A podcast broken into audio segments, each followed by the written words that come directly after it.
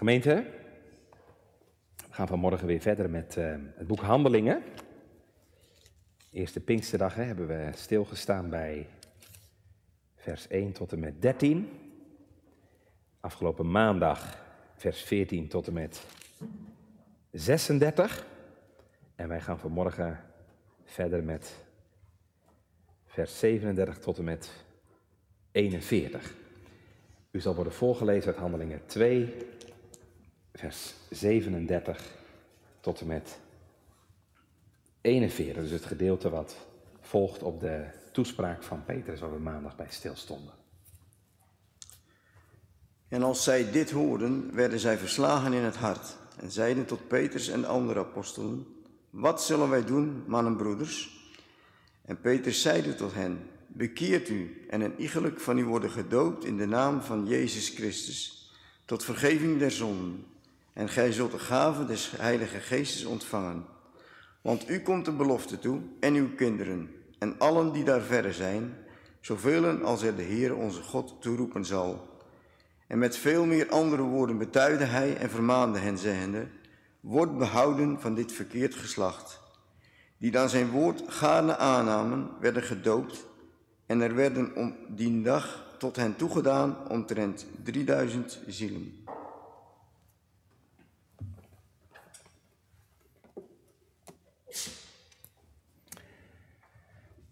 Jongens en meisjes, ik uh, begin vanmorgen met een verhaal. Dat gaat over een jongen. Hij leefde lang geleden in Rusland. Het was nog in de tijd dat Rusland een tsaar had. Tsaar is een soort koning. En uh, de vader van die jongen, over wie het verhaal gaat, de vader van die jongen was een vriend van de tsaar. Op een gegeven moment stierf de vader van die jongen, toen hij nog best wel jong was. Maar de tsaar zorgde gelukkig voor hem. Hij zorgde ervoor dat hij een goede baan kreeg. De jongen mocht gaan werken bij het leger. En hij was daar verantwoordelijk voor de financiën. Nou, dat ging een hele poos goed met die jongen. Maar op een gegeven moment begon die jongen te gokken.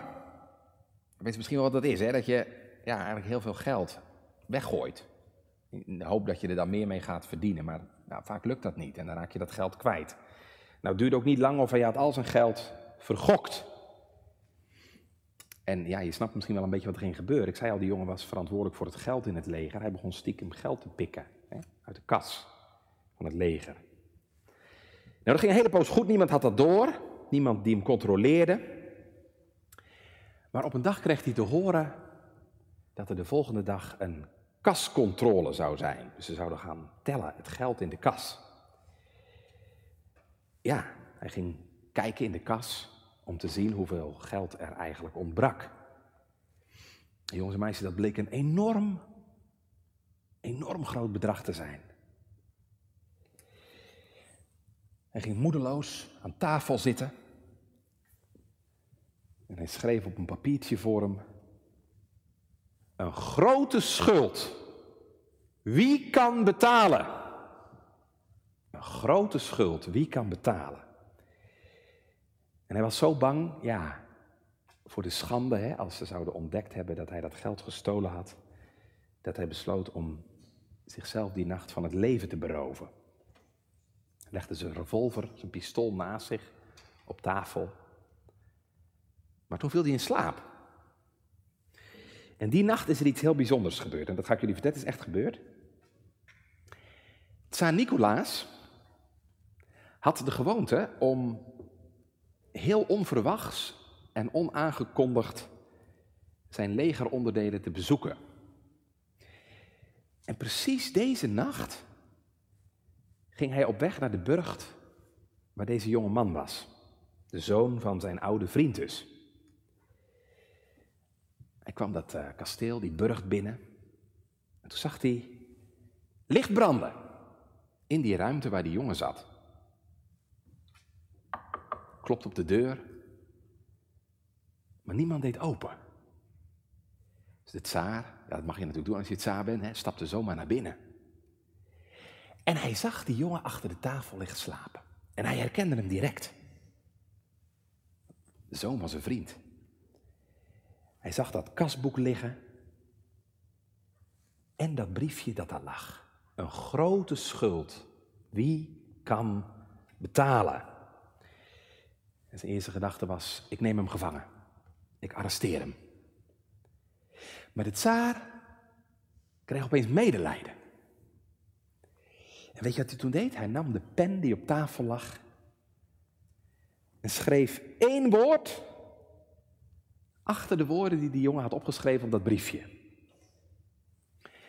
Ja, een poosje later werd die jongen wakker. En hij wilde zijn revolver pakken. Het was al veel te laat geworden. En toen zag hij opeens dat papiertje voor zich liggen. Een grote schuld. Wie kan betalen? Er stond iets achter geschreven. Eén woordje. Grote schuld. Wie kan betalen? Nicolaas. En die jongen herkende dat handschrift. En hij besefte wat er die nacht gebeurd was. En dat het tsaar bereid was om zijn grote schuld over te nemen, te betalen. Gemeente jongens en meisjes, het gaat vanmorgen ook over mensen met een grote schuld. Het zijn mensen die schuldig staan aan de dood van de Heer Jezus. die geroepen hebben een paar weken geleden, kruis hem, kruis hem. En net als die jongen beseffen zij hoe erg dat is en hoe ernstig dat is. Een grote schuld. Wie kan betalen? En vandaar dat zij vragen aan Petrus, wat moeten wij doen? En dan mag Petrus hen verkondigen de naam, niet van Saint Nicolaas, maar de naam van de Heer Jezus Christus tot vergeving van zonde.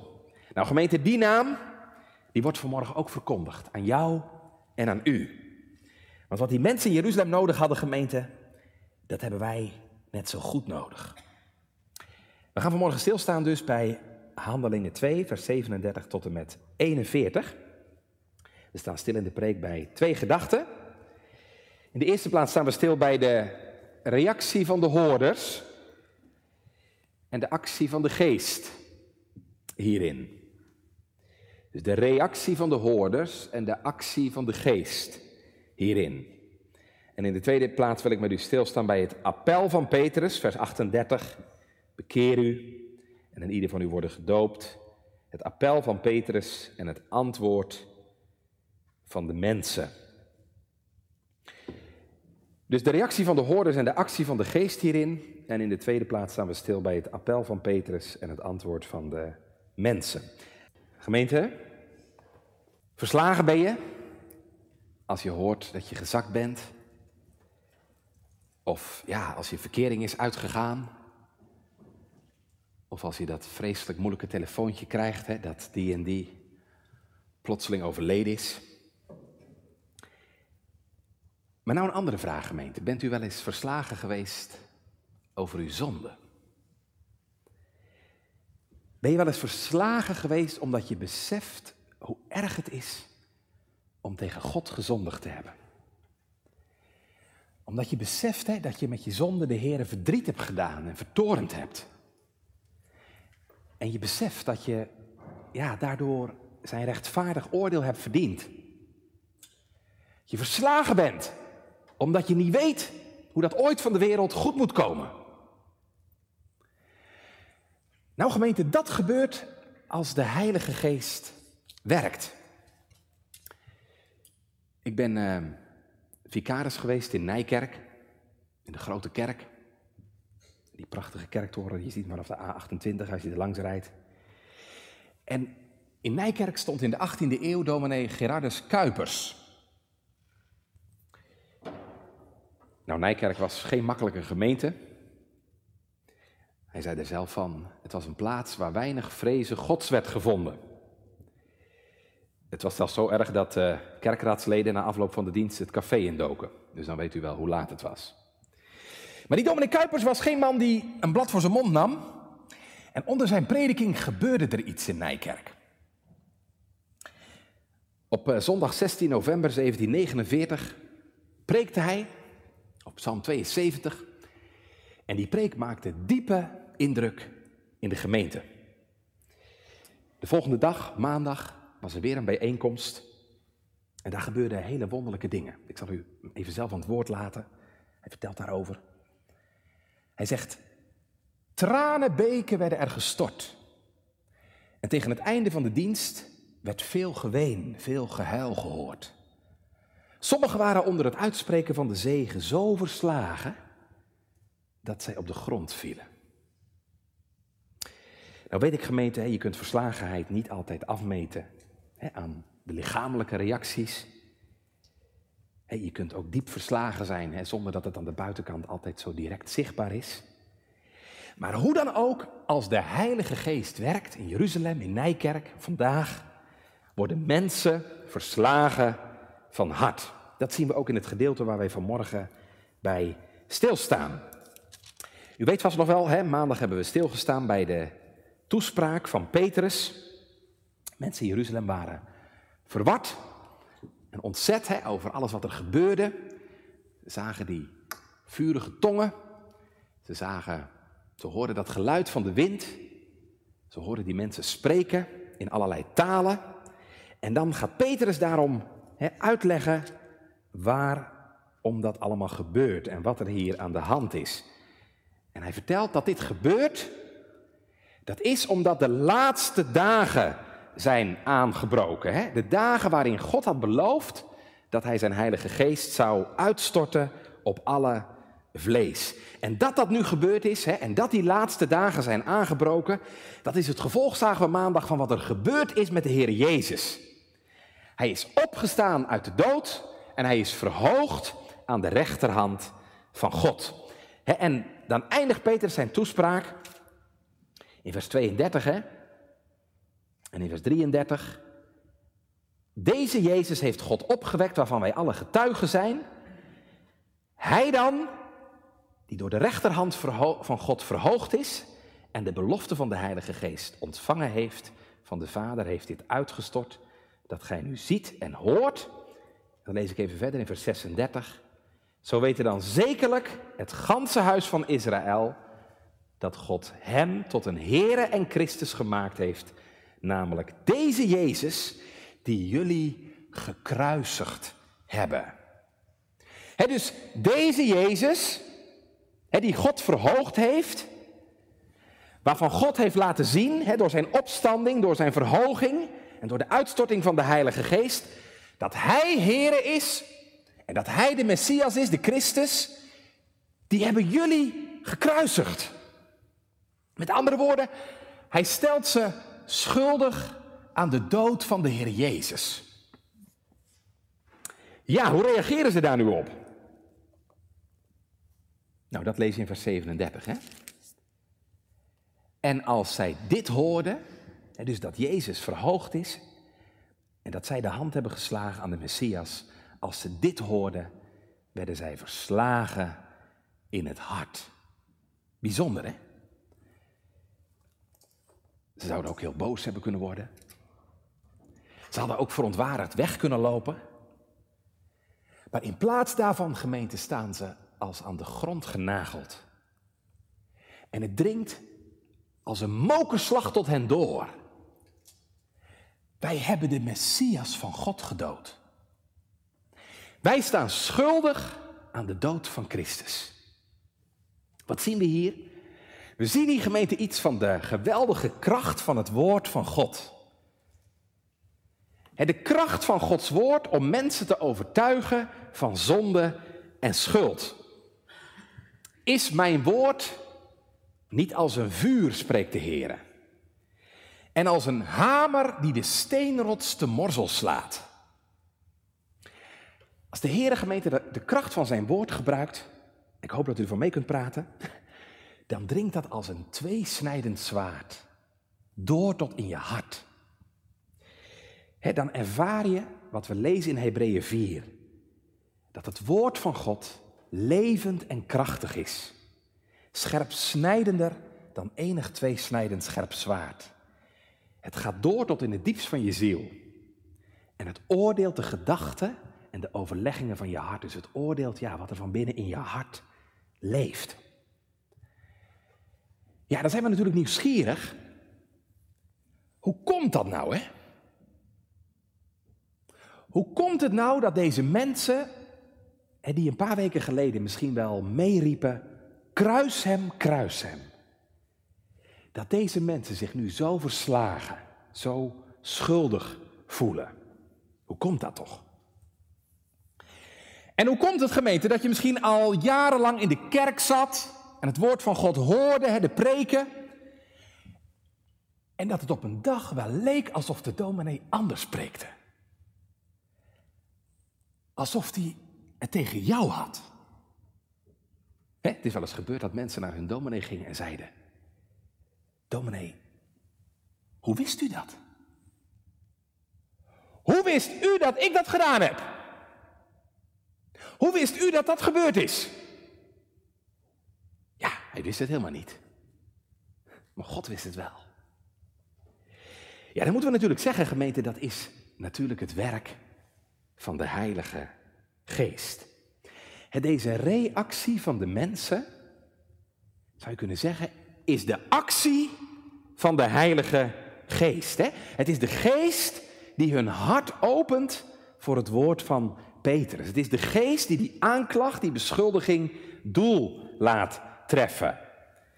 Het is de Heilige Geest, gemeente, die ons laat zien hè, wat wij vanuit onszelf nooit zullen zien. Wij zullen nooit vragen, wat moeten wij doen als de Heilige Geest ons niet ontdekt aan onze zonde en schuld en wij verslagen van hart worden. Het is echt nodig, gemeente, dat de Heilige Geest daar in je leven aan te pas komt. Wij mensen zijn door de zondeval zo verblind. Wij zijn zo onwetend van de ernst van onze situatie. Dat zullen wij alleen maar gaan zien als de Heilige Geest daar zelf aan te pas komt. Denk maar aan dat bekende gedicht van McChain. Eens was ik een vreemdeling voor God en mijn hart. Ik kende geen schuld en gevoelde geen smart. Maar dan gaat hij verder. Maar toen mij Gods geest aan mijzelf had ontdekt, toen werd in mijn zielen de vrezen gewekt. Toen voelde ik wat eisen Gods heiligheid deed. Daar werd al mijn deugd een wegwerpelijk kleed. En wij zullen nooit onze zonde en schuld echt leren zien tenzij de Heilige Geest je dat laat zien. Wij mensen zullen nooit verlegen zijn om vergeving van onze zonden. En we zullen nooit verlangen naar de Heer Jezus als wij niet overtuigd zijn van onze zonde en verlorenheid. Wat is dat eigenlijk? Overtuiging van zonde. Want dat is natuurlijk wel belangrijk dat je dat helder hebt. Als dat zo belangrijk is in ons leven. Wat is dat eigenlijk? Overtuiging van zonde. Overtuiging van zonde, gemeente, dat is niet het besef, ik doe wel eens wat fout. Dat heeft ieder mens wel eens. Dat iets, beseft dat je iets verkeerd doet. Nee, zondekennis is het besef, het inzicht dat je schuldig staat tegenover God en je daar ook schuldig over voelt. we hebben dat net gezongen op Psalm 51, daar, kom je dat tegen. Hè? Ik gevoel de grootheid van mijn kwaad. Dat is niet maar een verstandelijk weten. Ik ben zondaar, ik heb gezondigd. Nee, het is iets wat je raakt in je hart. Er staat hier, hè? Ze werden verslagen in het hart. Het doet dus pijn in je hart. Het is een inzicht, gemeente, dat je raakt in het diepst van je persoonlijkheid. Een beetje modern gezegd, je bent er kapot van. En je ziet hier heel mooi in Handelingen 2. De Heilige Geest werkt nooit buiten je ervaring om. Dat kan natuurlijk wel in sommige uitzonderlijke gevallen. Denk maar aan kleine kinderen of gehandicapte mensen. Maar hè, als we over ja, normaal functionerende mensen hebben, dan denk ik dat je wel moet zeggen, de Heilige Geest werkt nooit buiten de ervaring om. en natuurlijk, geloof is meer dan alleen maar ervaring, maar geloof gaat ook nooit zonder ervaring. de waarheid, dat is ook iets gemeente wat je ervaart. wat Petrus hier zegt, jullie staan schuldig, dat wordt ook zo beleefd door de mensen. Dat wordt een ervaren waarheid. En net zoals je verslagen bent als je verkering uit is, of als je vader en moeder plotseling overlijdt, zo ben je ook verslagen als de Heilige Geest je overtuigt van zonde. En ik ben er heel voorzichtig in hoe diep of hoeveel dat moet zijn. Want ik denk dat dat bij iedereen verschillend is. Laten we dat maar over aan de wijsheid van de Heilige Geest. waar de een soms al een klein duwtje genoeg heeft, heeft de ander soms een zware klap nodig. Maar voor ons allemaal is nodig, gemeente, dat je een verbroken en verslagen hart krijgt. een hart dat zichzelf beschuldigt en aanklaagt. Of zoals Matthew Henry het zegt, een hart dat toornig is op zichzelf. dat je jezelf beschuldigt en aanklaagt. Wat heb je toch gedaan? En dat je daar verdriet van hebt. En dat je ja, als het ware toornig bent op jezelf. Dat is wat de Heilige Geest doet als die je raakt in je hart. En dan wil ik er ook bij zeggen, gemeente, want dat is wel belangrijk dat je dat ziet. Ook die zondekennis, gemeente, is genade, hè?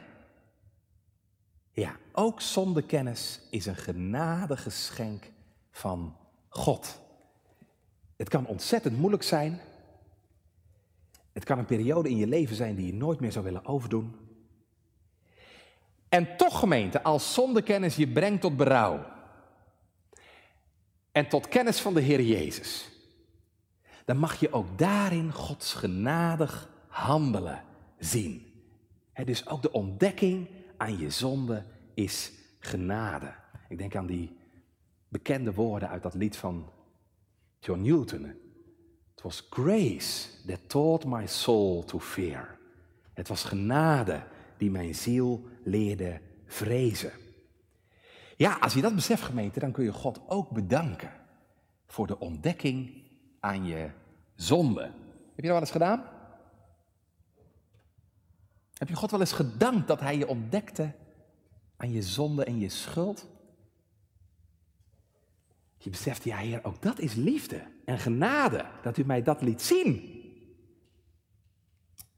Dat je ging beseffen dat je tegen God en Jezus gezondigd had. En dat is het geval bij deze mensen.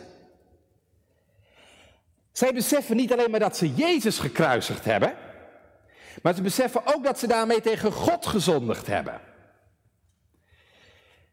En ja, ik zei maandag al, dat is bij ons natuurlijk niet anders. Al hebben wij daar niet bij gestaan op Golgotha. Al hebben wij niet meegeroepen, kruis hem, kruis hem. Wat van deze mensen in Jeruzalem geldt, gemeente, geldt uiteindelijk van ons allemaal. Dat wij schuldig staan aan de dood van Christus. Want het waren onze zonden, het waren mijn zonden, het waren uw zonden die hem aan het kruis brachten. En dat betekent, gemeente, ja, dat wij net zo goed als deze mensen hè, schuldig staan voor God. Al heb je er helemaal niet bij gestaan, al hebben we helemaal daar niet aan meegedaan, het is toch waar, hè? Het zijn de Joden niet, Heer Jezus, die u kruiste. Het was ik. En het was u. En het was jij. En nou wil God, gemeente, dat je dat beseft. Dat je net als deze mensen beseft dat je schuldig staat voor God. En dat je zonde, zonde is tegen God. En zonde tegen Christus. elke keer, elke keer als ik een gebod van God overtreed, of dat nou een grote mond is tegen je vader en moeder, of een onreine gedachte in je hart over die man of die vrouw. Of dat je misschien minachtend spreekt over je naaste. Elke keer dat je het gebod van God overtreedt, zondig je tegen God. En elke keer gemeente dat wij horen dat we ons daarvan moeten bekeren en je leven moet veranderen.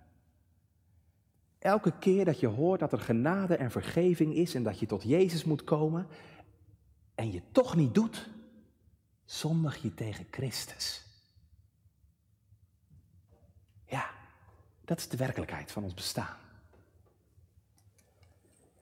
Zolang uw zonden niet zijn vergeven, sta je schuldig voor God vanwege het overtreden van zijn geboden en ook vanwege het verachten van zijn evangelie. En het is mijn hartelijk gebed en verlangen, gemeente, dat u dat ziet. En dat de Heilige Geest je daarvan overtuigt. En dat je net als deze mensen verslagen van hart wordt. Want weet je, als je dat bent, hè, verslagen van hart, dan kun je daar niet meer mee leven. Al heb je misschien jaren zonder God geleefd. Hè, en je kon s'avonds gerust gaan slapen, zonder eigenlijk te weten of je zonder vergeven zijn. En zonder eigenlijk te weten waar je terecht zou komen. Als je die nachten niet meer zou zijn. Dat kun je dus niet meer als je verslagen van hart bent. Want dan ben je wakker geschud. Dan zie je in wat voor gevaar je verkeert. Dan zie je ineens dat je je in een brandend huis bevindt. Of in een auto hè, die in een vliegende vaart op de muur afraast. Ja, en dan wil je nog maar één ding. Hoe kom ik hieruit? Nou, dat zie je ook bij deze mensen. Want we lezen. En ze zeiden tot Petrus en de andere apostelen: Wat zullen wij doen, man en broeders? Of zoals de herziene statenvertaling zegt: Wat moeten wij doen, man en broeders? Je ziet hier heel mooi gemeente, die actie van de geest, die leidt tot een reactie. als de Heilige Geest je overtuigt van zonde en je verslagen van hart wordt, dan komt er altijd een reactie. Dan ga je niet bij de pakken neerzitten. Zo van, ja, er valt toch niks meer aan te redden. Nee, de Heilige Geestgemeente die maakt je heilig actief. De Dordtse leerregels zeggen ook, de Heilige Geest maakt ons niet tot stokken en blokken. Nee, de Heilige Geest die zet je in beweging. Dan komt er een reactie. Dan ga je je afvragen, wat moet ik doen? Wat moet ik doen om behouden te worden? Wat moet ik doen om zalig te worden? Vraagt u zich dat ook af? Dat is belangrijk, gemeente. Het is van levensbelang dat je over die vraag nadenkt. Wat moet ik doen? Daarvoor sta ik hier. Dat is het doel van de prediking. Dat u daarover gaat nadenken, als u dat nog niet doet. Want wat is het erg als je jezelf die vraag nooit stelt? Als je dat niet doet. En helaas gebeurt dat.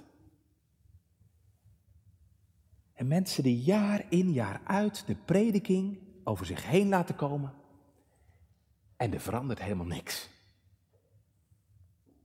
Ik vind dat onvoorstelbaar. dat je, want dat weten we toch allemaal, dat je weet dat je een keer sterven gaat, dat je weet dat er een eeuwigheid is, dat je ook weet dat je zonder vergeving niet voor God kunt verschijnen. Dat je weet dat je een zaligmaker nodig hebt.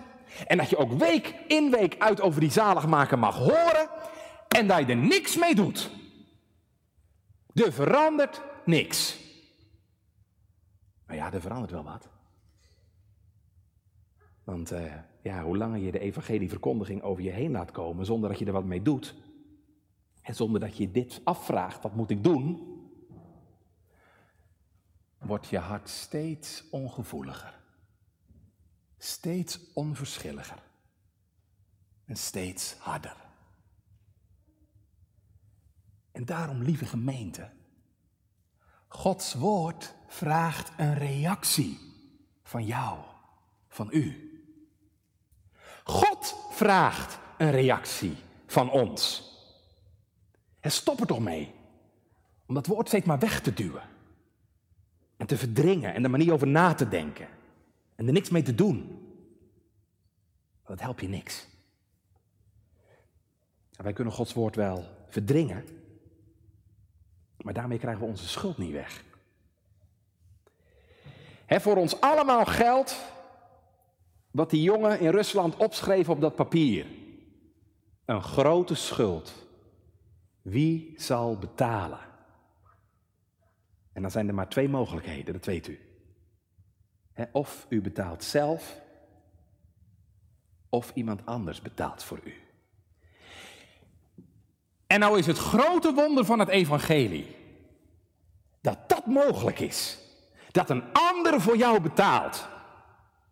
Dat zien we hier in Jeruzalem. Het deze mensen, die nota bene de Heer Jezus verworpen hebben. En die misschien wel meegeroepen hebben, kruis hem, kruis hem. Deze mensen mogen horen, maar bij u is vergeving. De genade van God, gemeente, is zo onvoorstelbaar groot. Dat zelfs moordenaars van Jezus vergeving kunnen ontvangen. En daar letten we op in de tweede plaats als we kijken naar het appel van Petrus. Dan gaan we even naar vers 38. We hebben nu vers 37 gehad. Wil ik nog kort wat zeggen over dat appel van Petrus. En Petrus zei tot hen: Bekeer u en een ieder van u worden gedoopt in de naam van Jezus Christus tot vergeving van zonde. En gij zult de gave van de Heilige Geest ontvangen. Ja, wat moet je doen als je verslagen bent van hart? Toen en nu. Wat moet je doen, gemeente, als je je schuldig voelt voor God en je zonde je aanklagen? Nou, Petrus geeft hier het antwoord. En als u even kijkt, dan ziet u dat antwoord bestaat uit twee opdrachten en twee beloften. Ik loop dat even langs. De eerste opdracht is: bekeer u. Dat betekent, keer je af van je oude manier van leven en denken, waarin geen plaats was voor Jezus. u weet vast wel, hè, dat is vaak genoeg denk ik van de kant zo gezegd, het woord bekering. En dat heeft in de grondtaal metanoia, dat heeft te maken met vernieuwing van je denken. Een omkeer in je denken. Ja, bekering gemeente begint altijd met een omkeer in je denken. dat je andere gedachten krijgt over God en over Jezus. En dat je afstand neemt van je oude denken en je oude manier van leven, waarin geen plaats was voor God, voor de Heer Jezus. Doe je dat? Wil je dat? Heb je vanmorgen berouw over je oude leven? Waarin zo weinig plaats was voor de Heer? Waarin niet Hij, maar jij centraal stond? Dat is belangrijk. er is geen nieuw leven mogelijk zonder verandering van je denken, zonder berouw en bekering. Alleen als je bereid bent om afstand te nemen van je oude leven en je voor God verootmoedigt en berouw hebt, is er een nieuw begin mogelijk. Bekeert u. Keer je af van je oude leven en denken. En dan het tweede. En een ieder van u worden gedoopt in de naam van Jezus Christus tot vergeving van zonde. Ja, dus als je echt berouw hebt, als je echt een nieuw begin wil maken, laat dat dan zien, zegt Petrus, door je te laten dopen in de naam van Jezus. Wat betekent dat? Nou, je zou kunnen zeggen, die doop is als het ware de zichtbare kant van je bekering. Je hebt dat berouw, dat is innerlijk, dat zit van binnen, dat kan ik natuurlijk aan de buitenkant niet zien, hè? Maar dat innerlijke berouw, dat berouw van binnen, dat wordt gevolgd door de uiterlijke doop. dus met je doop maak je duidelijk, maak je zichtbaar dat je echt veranderd bent. En wil je beleiden dat je op de Heer Jezus alleen je betrouwen stelt. En ieder van u laten zich dopen in de naam van Jezus Christus. Dat betekent eigenlijk in de naam van, op basis van, ja, wat Jezus heeft gedaan. Op basis van wat de Heer Jezus heeft gedaan. Dus bekeer u en laat u dopen, betekent eigenlijk, bekeer je en geloof in de Heer Jezus Christus. Hè? Want dat is wat je beleidt door je te laten dopen. Hè, door je te laten dopen, lieten die mensen in Jeruzalem zien dat zij op Christus hun vertrouwen stelden. Dat zij Hem nodig hadden tot reiniging van hun zonde. En ook dat ze geloofden dat Hij bij machten was hun zonde te vergeven. En gemeente, ja, dat is natuurlijk ook waar het voor ons om gaat. Ook als je al lang gedoopt bent. Wij hadden vrijdag beleidniscatechisatie. En toen ging het over de doop. En uh, toen hebben we het er ook over gehad, hè, dat doop en geloof horen bij elkaar. Deze mensen geloven en daarom laten ze zich dopen. En als je al gedoopt bent, als kind, ja, dan wil je doop dat je gelooft. dat je je vertrouwen stelt op Christus tot vergeving van je zonde en reiniging van je leven. Daar gaat het uiteindelijk om. Kijk, hoe belangrijk het ook is, gemeente, dat je verslagen bent van hart. Hoe belangrijk het ook is dat je overtuigd bent van je zonde. En berouw daarover hebt dat dient altijd gepaard te gaan met geloof. met geloof dat zijn toevlucht neemt en zijn vertrouwen stelt op Christus alleen. Laten we dat nooit vergeten.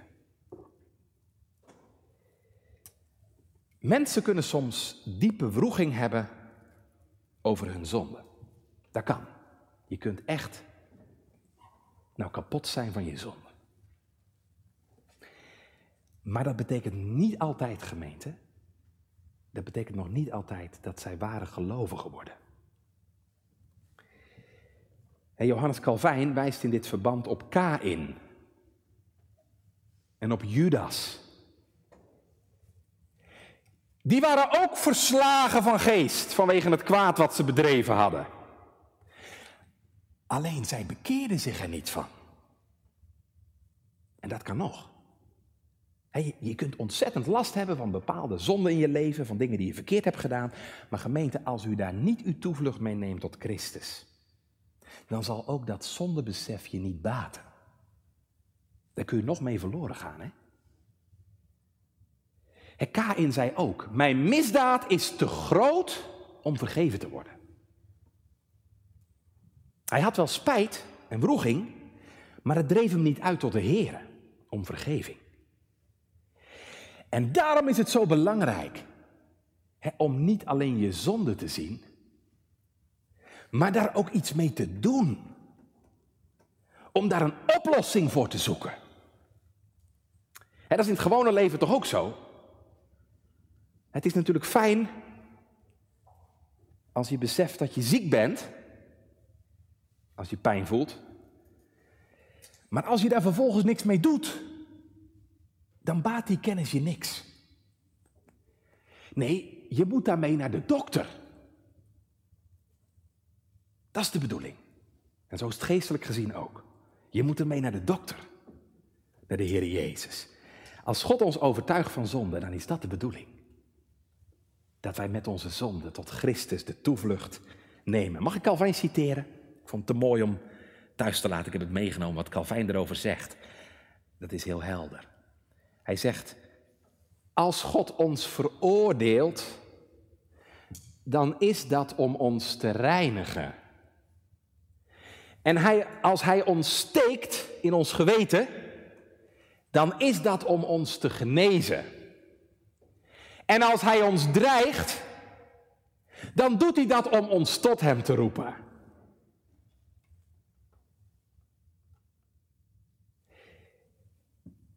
Dus als je hart je veroordeelt en je zonde je aanklagen, dan gaat het erom, gemeente, dat u met uw zonde en schuld tot Christus gaat.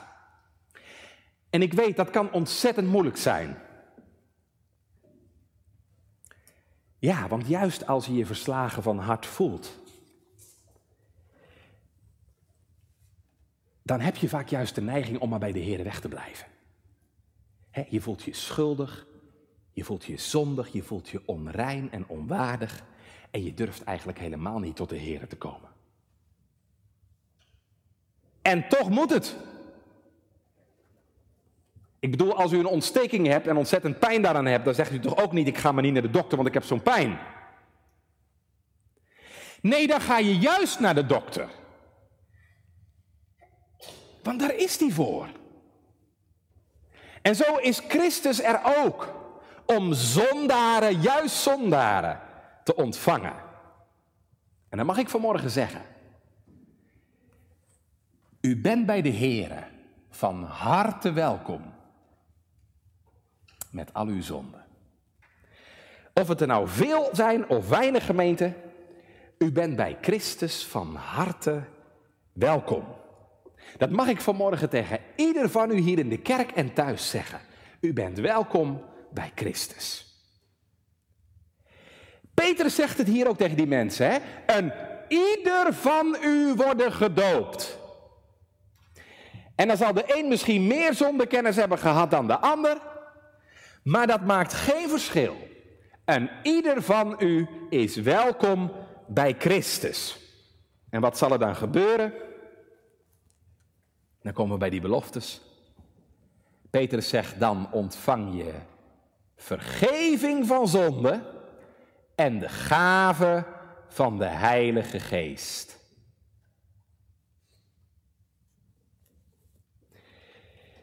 Vergeving van zonde. Ja, waar u moet opschrijven, net als die jongen, een grote schuld. Wie kan betalen? Zegt de Heer Jezus, ik. Ik kan dat. Kom er maar mee naar mij toe en ik zal het betalen. Het evangelie zegt, wie op Christus zijn betrouwen stelt, ontvangt volkomen vergeving van zonde. Daar hoeft u geen vijf maanden op te wachten. U ontvangt direct vergeving van al uw zonden. Wat moet dat heerlijk zijn geweest. toen deze mensen weer boven kwamen uit het water, voelden ze zich als nieuw. Helemaal schoon.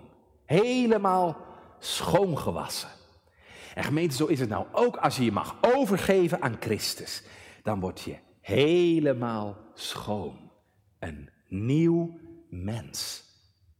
Dan valt er een last van je af. En dan vervult een diepe vrede je hart. Hoe komt dat? Wel, dan neemt de Heilige Geest zijn intrek in u.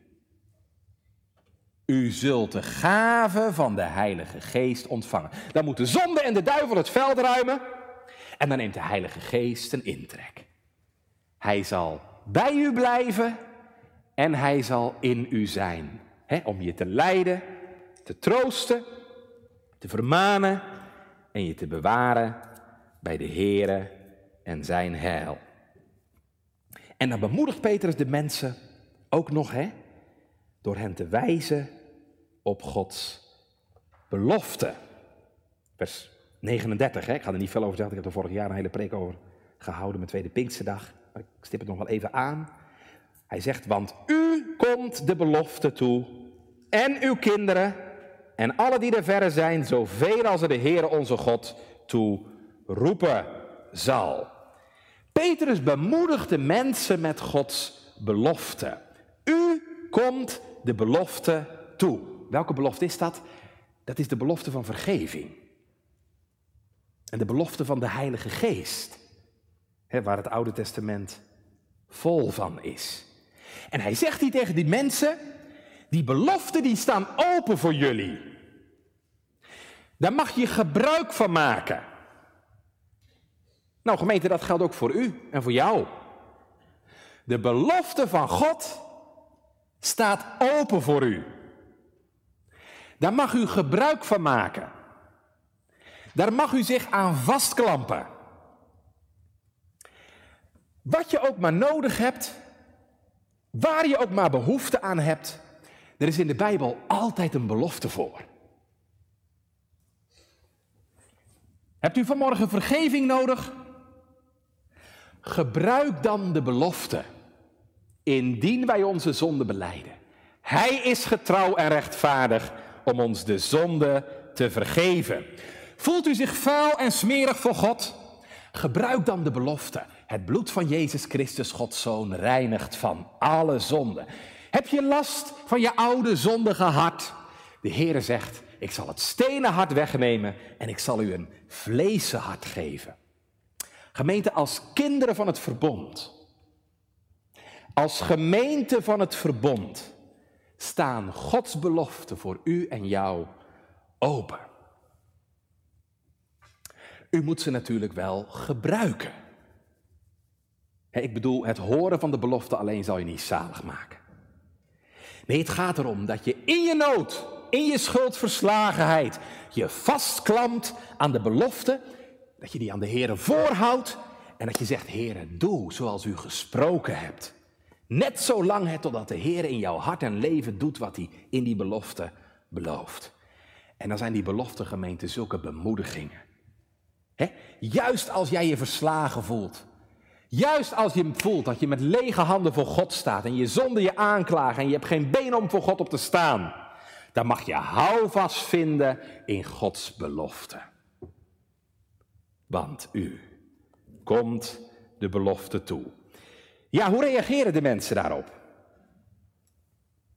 Nou, dat lezen we tenslotte nog in vers 41. Die dan zijn woord gaarne aannamen, werden gedoopt. Nou, daar gaat het om, gemeente. Dat u het woord van God, het evangelie van de zaligheid, gaarne aanneemt. Wat is gaarne? Dat is graag. Met blijdschap, met vreugde, met verwondering. Heren, wat een wonder dat ik dit mag horen. Ben je er ook zo blij mee? Ben je er ook zo verwonderd over dat je vanmorgen dit mag horen? Dat er bij de Heer genade is voor de grootste van de zondaren. Gemeente, mag ik iets vragen? Heeft u, heb jij het woord al met vreugde aangenomen? Wat doet u met het woord? Gemeente, straks als ik amen zeg, heeft u, heb jij wat met het woord gedaan? En weet u, dan zijn er altijd maar twee mogelijkheden. Of je neemt het aan, of je legt het weer naast je neer. Denk niet dat je niks doet, want je doet altijd wat. En dan zijn er maar twee mogelijkheden. Of je neemt het aan, of je verwerpt het. Dat is wat we van nature altijd doen. Hè? We leggen het naast ons neer. En we verwerpen de Heer Jezus. Gaat u dat vandaag weer doen? Christus naast je neerleggen? De preek straks wegdrinken met de koffie? O gemeente, ik hoop zo dat u daar niet meer kunt. Dat u vanmorgen voelt, ik moet hier iets mee. Met deze preek. Met dit woord van de Heer. Dat het ook in uw hart leeft. Wat moet ik doen? Nou, hoor dan nog één keer het antwoord. Wat moet ik doen? Bekeer u en geloof het evangelie tot vergeving van zonde en u zult de gave van de Heilige Geest ontvangen. Want u komt de belofte toe en uw kinderen. En nogmaals, daar mag u gebruik van maken. Wat is de Heere goed? Wat heeft hij een bemoeienis met ons, met jou en met u? Het is echt waar, gemeente. Het is echt waar. Hij heeft geen lust in onze dood, maar daarin dat je je bekeert en leeft. Zo gij zijn stem dan heden hoort.